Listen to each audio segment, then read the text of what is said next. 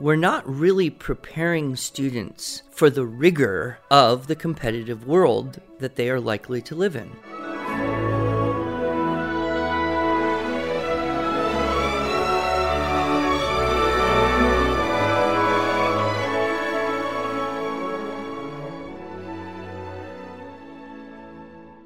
Hello, and welcome to the Arts of Language podcast with Andrew Pudewa, founder of the Institute for Excellence in Writing, or as many like to say, IEW. My name is Julie Walker, and I'm honored to serve Andrew and IEW as the Chief Marketing Officer. As we take a break from recording, we have chosen to replay several of our greatest hits for you to enjoy. We hope that you are able to gain insight for your educational journey.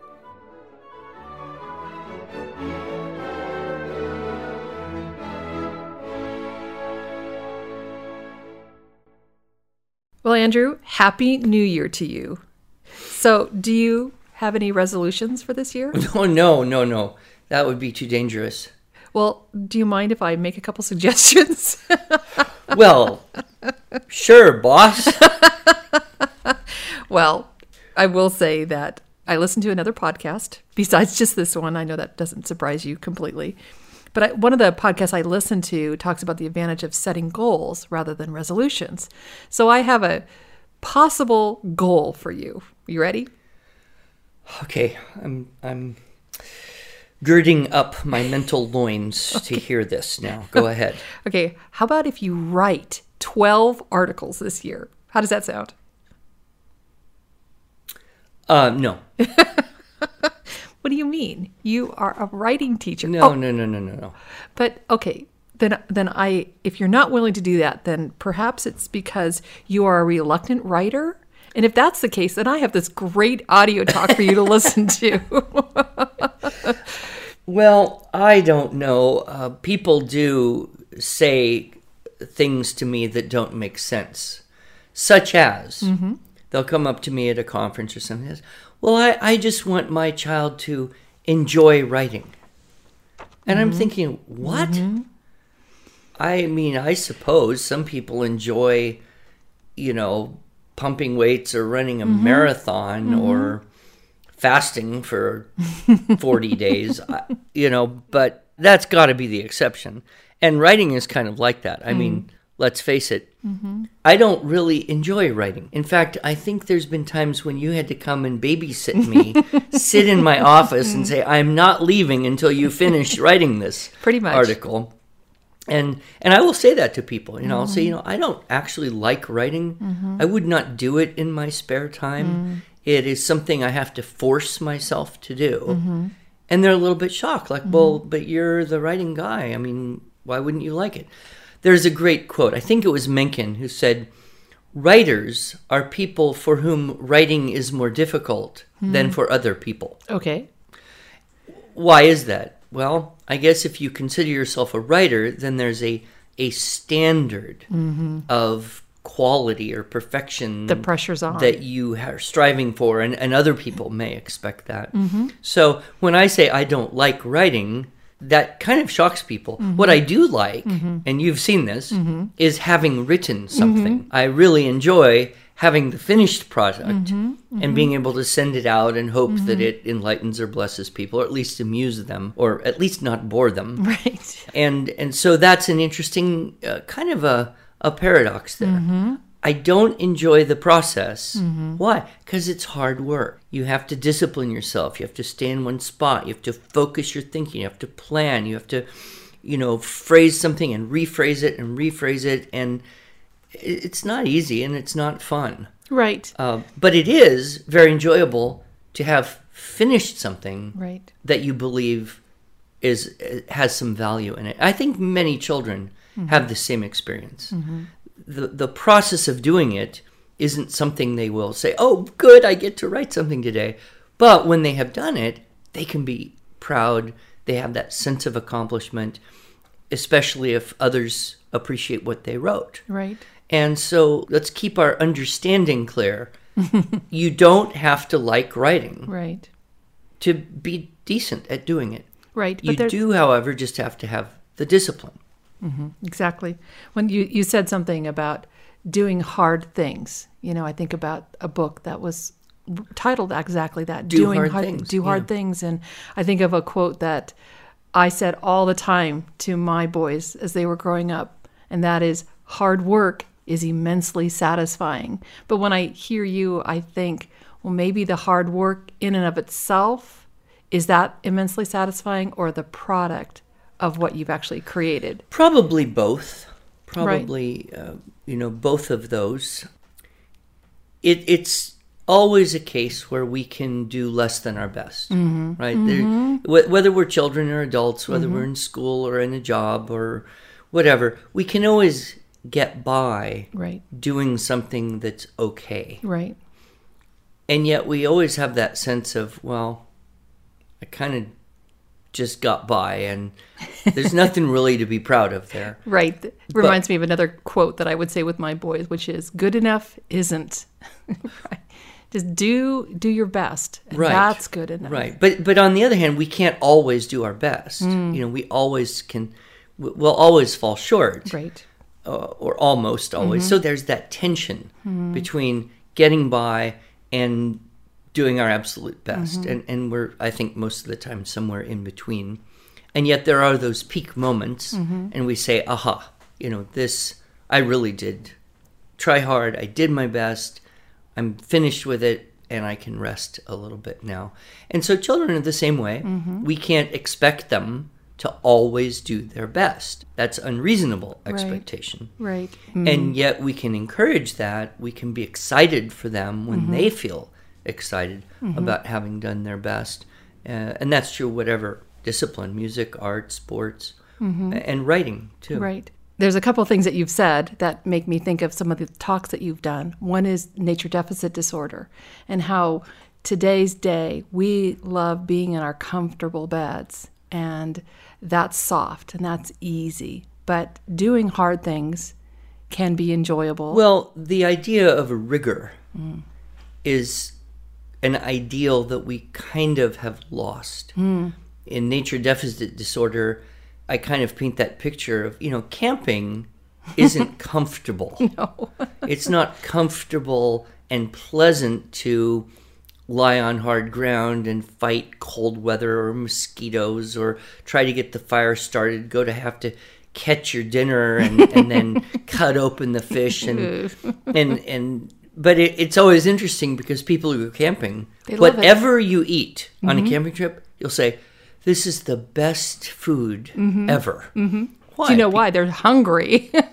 because you're hungry. And you come back from the camping trip and you say that was enriching. So it wasn't easy. It wasn't comfortable. There were unpleasant moments mm-hmm. but you're a better person for having done it. And i think that is where we you know kind of as a culture yes. are really losing that sense of rigor. Mm-hmm. Uh, Teddy Roosevelt gave a great speech one time. Hmm.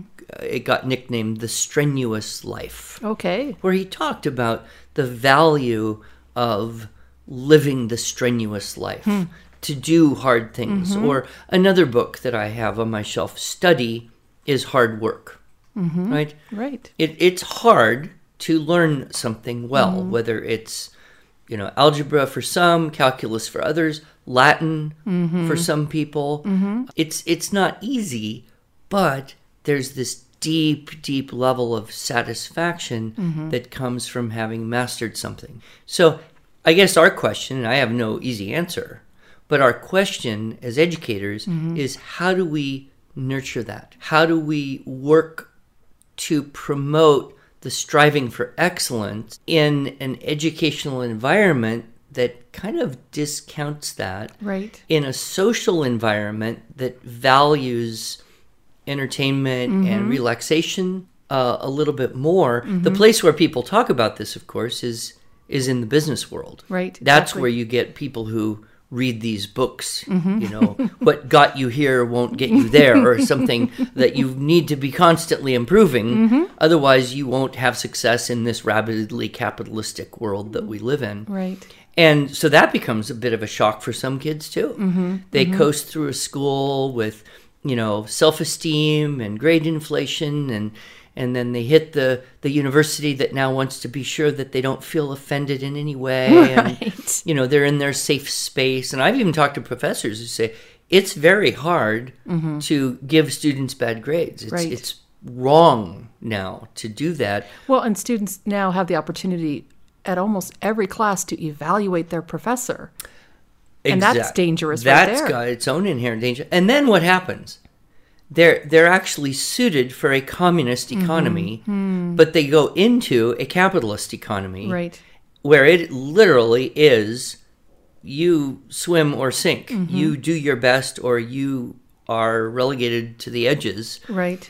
And and so we're not really preparing students for the rigor of the competitive world Mm-hmm. Right. that they are likely to live in. Right. And a piece of that, of course, is good communication skills. Absolutely. A book that my friend uh, Chris Perrin put me onto. Uh, it's called The Global Achievement Gap by, um, oddly, a professor at Harvard, Tony Wagner, I believe. He talks about what is needed for us as a country, as a culture, America, to remain competitive in the world mm-hmm. and, and what type of education is needed. Mm-hmm. And uh, he got on this because, uh, number one, his oldest child went to first grade, mm. and he realized as a professor of education at Harvard hmm. and what his daughter was experiencing in first grade, there was a big gap philosophically there. Hmm. The second thing is he was sitting on an airplane, I believe, talking to a very high level manager of a very high tech company, mm-hmm. an international uh, high tech company, and said, What do you want? What kind of students do you want? Or what kind of people do you want coming out of schools? Right. Great question. um, because I'm I'm in the forefront of leading education and educational philosophy and direction and think tank and all that.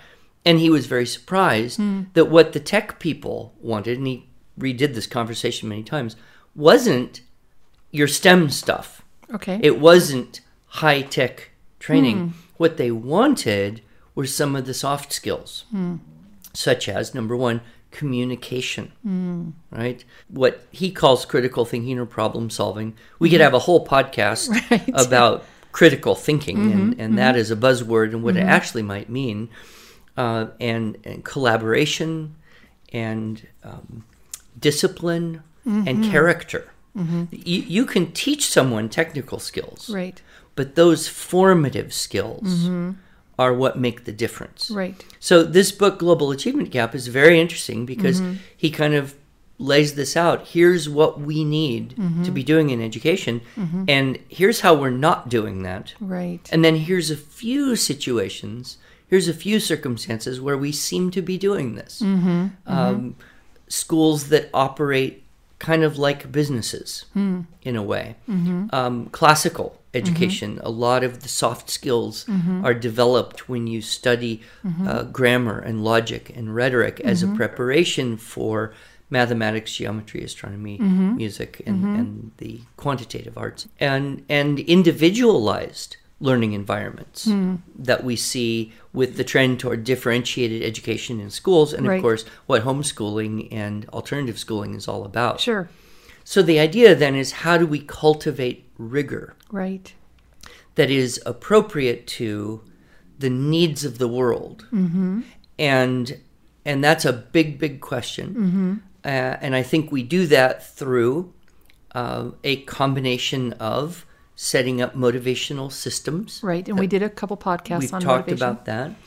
We do it through environment. Hmm. Um, when you're working with people that are all excited about doing their best, Yes. what happens? You want to do your best. You want to do your best. Mm-hmm. So, how do we create tho- those environments Mm-hmm. in schools?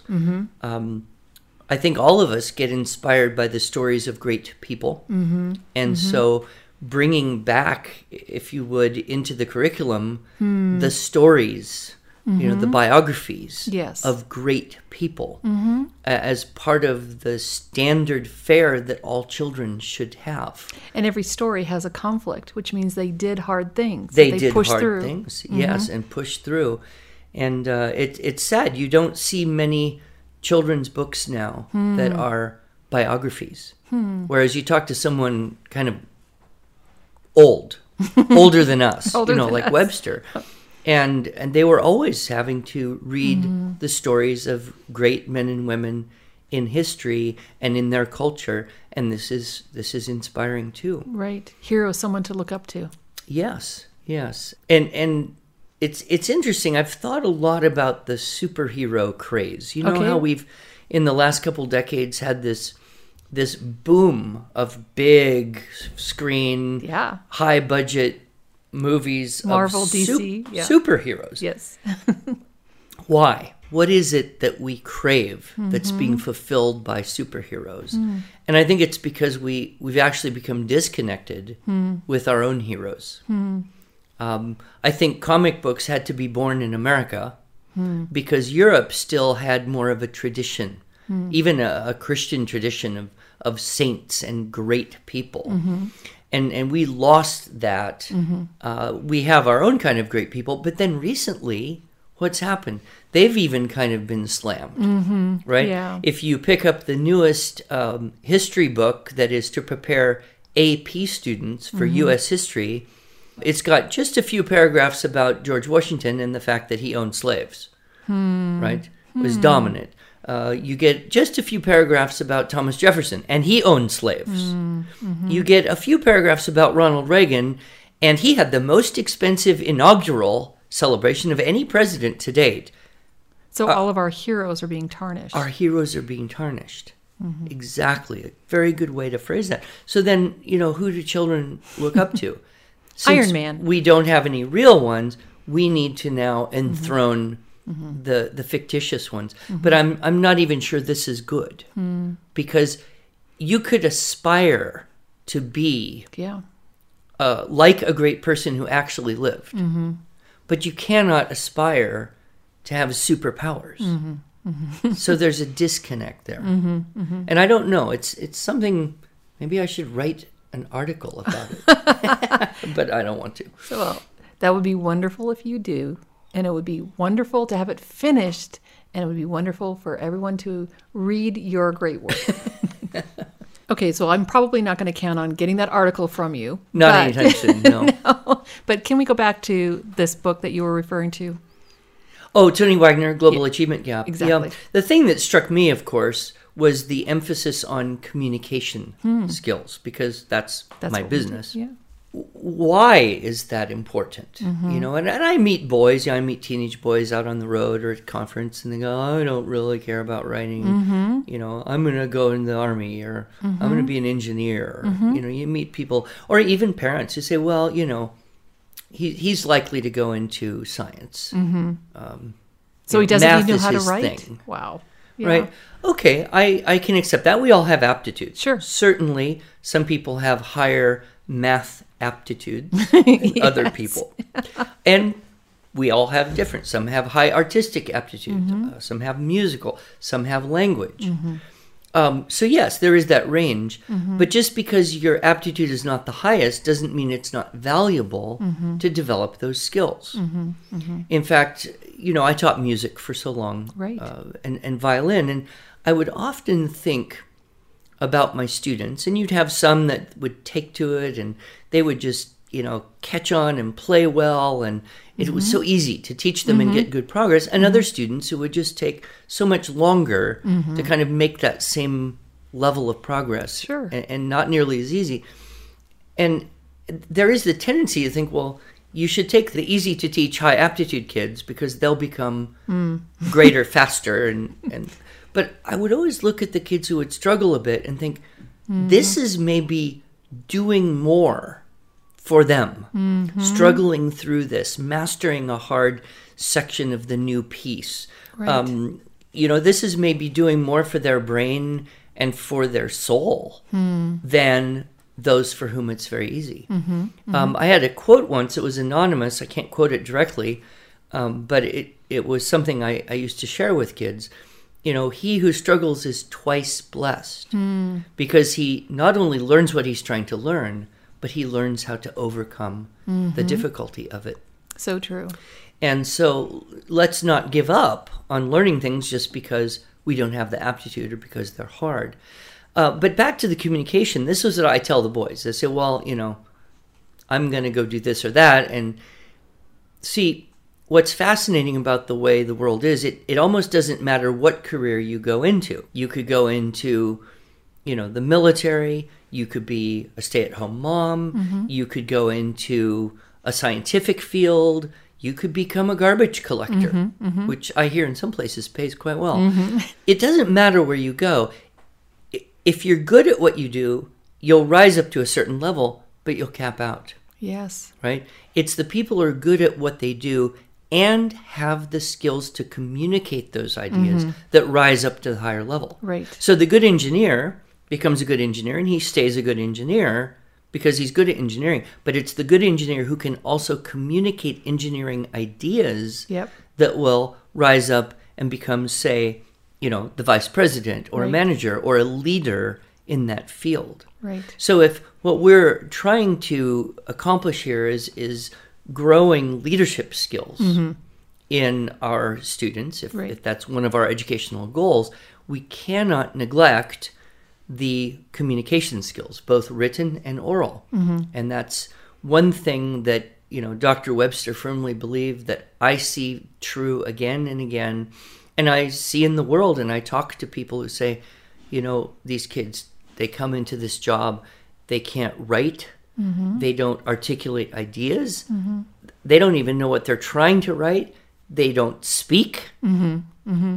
Well, how do you work with people like that? Right. Even if you're in computer science or bioengineering, right? Exactly. You have to be able to articulate ideas clearly to make good progress in any field. Right. And I think that's what what uh, Tony Wagner was talking about a bit in the Global Achievement Gap. And I think we are therefore doing a great work Great. for all students Yep. of all aptitude and preparing them with the vital skill for whatever field they become Yep. more specialized in. I think of the spectrum of students who hate writing, students who tolerate writing, students who love writing. When they first encounter our approach to teaching writing, our goal, of course, is to move them along that spectrum. So, although we can't always count on the kids loving writing, we can at least move them along the spectrum so that they can at least feel that sense of accomplishment that you talked about at the beginning. I, one of my children was with me at a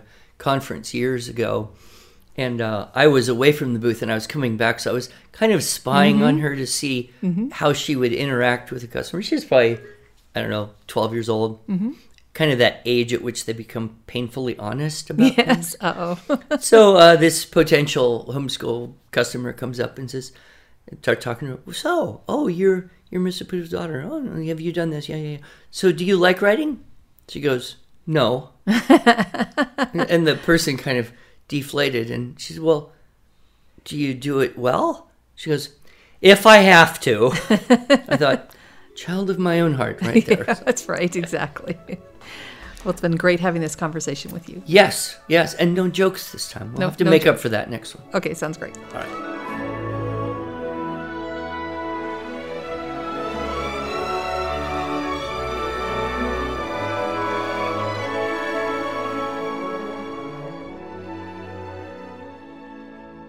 Thanks so much for joining us for one of our favorite episodes. If you enjoyed this episode and want to hear more, you can subscribe to this podcast on iTunes, Google Play, or Stitcher, or you can visit us each week at iew.com slash podcast.